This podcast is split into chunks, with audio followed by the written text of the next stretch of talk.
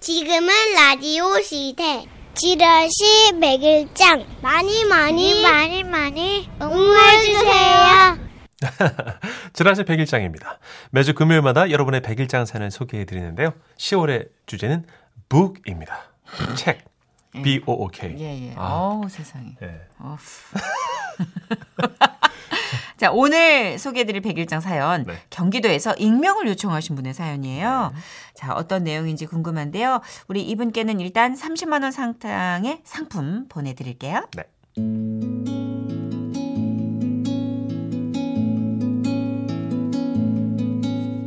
제목 책 3권 내 나이 58살 문득 50여 년 전의 일을 생각하니 눈가에 눈물이 맺힌다 아내는 말한다 나이를 먹으니 여성 호르몬이 많아져서 그런 거라고. 그래 어쩌면 그런지도 모르겠다. 지금은 초등학교지만 나는 국민학교에 다녔다. 3부제도 부족해서 4부제까지 늘려 수업을 받던 시절. 한 반에 최대 90명까지 있었으니 그야말로 각 반이 콩나물 씨로 갔던 때다. 그중 나와 친구가 된 아이는 교육자 집안의 아들이었다. 아버지 어머니도 교사, 이모도 교사. 어머니는 살림을 위해 교사 일을 그만두셨다지만 그 집에 놀러 가면 교양 넘치는 친구 어머니께서 나를 맞이하곤 했다. 어, 그래. 세환이 왔니? 학추리는 자기 방에 있다. 들어가 봐. 자기 방이라니. 내가 제일 부러워하던 단어다. 단칸방에서 지저고 먹고 사는 우리 집과는 달리 학추리네는 방이 여러 개 있었다. 그리고 그 방에 들어가면 유난히 책이 많았다. 밖에서 딱지치기, 구슬치기, 다방구 등등 몸으로 움직이는 것만이 노는 것의 전부인 줄 알았던 내게 그 친구의 책과 책상은 가히 충격적이었다. 우리 책 보면서 놀까? 책이 놀이가 될 수 있을까? 나는 학추리처럼 방바닥에 배를 깔고 누워 책을 읽었다. 처음엔 집중이 되지 않았지만 이내 책 속으로 빠져들었다. 그러다 어느 틈에 해가 지고 나는 눈치 없는 어린이가 되지 않기 위해 그 집을 나와야 했다. 어유 왜? 저녁 먹고 가지. 아, 아닙니다. 예, 안녕히 계세요. 예, 예. 그러면 보던 책 빌려갈래? 진짜요? 그럼. 아, 대신 책을 제 날짜에 반납한다는 조건이어야 돼. 어때? 할 수 있겠어? 네, 할 수 있어요. 그래, 그럼 보고 싶은 책 빌려가고 다음 주까지 반납해. 그 후 나는 책을 빌리기 위해 친구네 집에 수시로 들락거렸다. 반납하는 날짜를 잘 지키자 친구 어머니는 최대 3권까지도 빌려가도 좋다고 하셨다.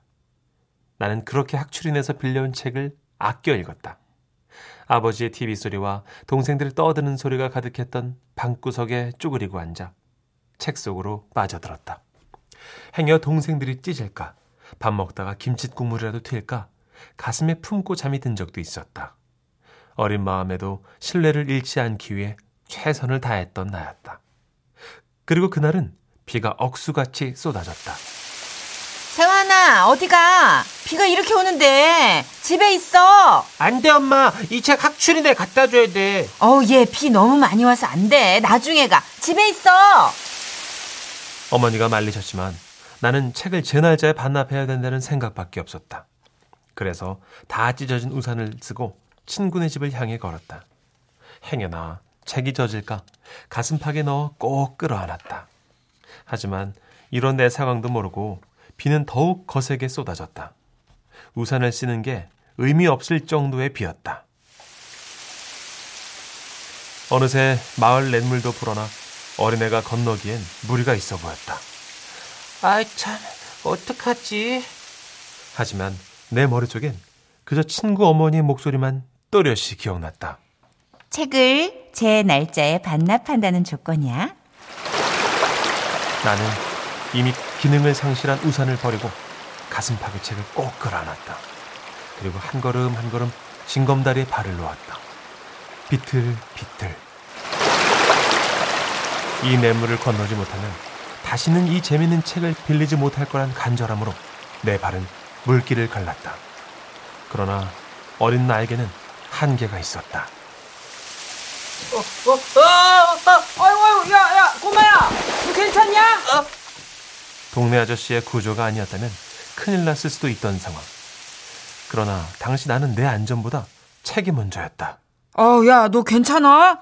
야, 인마, 너 큰일 날 뻔했어. 저는 괜찮은데요. 책이 다 젖었어요. 아, 참 녀석.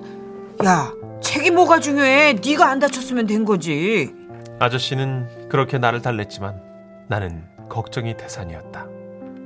젖은 책을 다시 품고 굳이 친구네 집으로 향하는 길은 길고도 멀었다. 그리고 마침내 집에 도착했을 때 친구 어머니가 대문을 여셨다. 지금 학철이 없다. 외가에 갔어. 아, 네. 아, 저, 아, 여기 책이요. 근데 아주머니, 아, 책이요. 나는 눈물부터 났다. 오다가 다 젖게 됐다는 말을 하려는데 몸이 덜덜 떨려 목소리가 나오지 않았다. 친구 어머니는 내게 화가 난 건지 아니면 내가 귀찮았던 건지 들어오란 소리도 없이 나를 빨리 돌려보내려 애쓰셨다.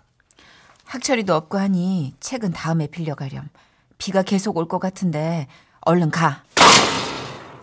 아마도 책이 젖어 화가 나신 거라 생각했다. 그게 무서우면서도 내 깐엔 최선을 다했는데 일이 이렇게 된 게 어린 나이에도 너무 속상했다. 나는 울며 돌아왔다. 빗물인지 눈물인지 알 수 없다는 유행가 가사처럼 어린 나는 그렇게 울고 있었다. 아우, 얘, 너 도대체 어딜 갔다 오는 거야? 엄마 걱정했잖아. 너 장씨 아저씨가 그런데 냇물에 빠졌다면서. 아우, 세상에 어떻게 감기 걸리겠어. 아이고, 그러게 비를 왜 쫄딱 맞고 다녀. 엄마의 걱정 가득한 잔소리도 귀에 들어오지 않았다. 친구 어머니에 대한 서운함만 가득 차올랐을 뿐.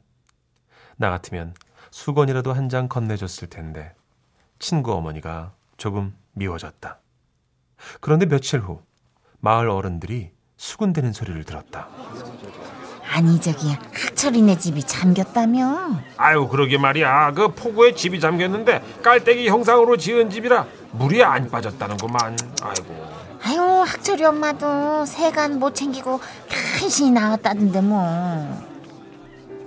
아, 그랬었구나. 학철이 어머니는 잠겨가는 집 안에서 혼자 발을 동동 구르고 계셨던 거였다. 어린 나에게 상황을 설명할 수는 없고 그저 나를 빨리 보내는 것만이 내 안전에 도움이 된다고 믿으셨겠지. 그 후 학철이는 전학을 갔다. 아버지가 지방으로 발령이 나서라고 했지만 집을 복구하지 못했기 때문이리라. 그래서 나는 그 후 지금껏 학철의 소식을 듣지 못했다.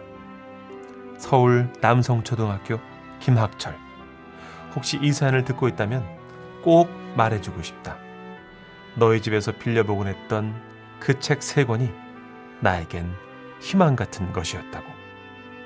어린 시절 희망을 품게 해주어서 정말 많이 고맙다고.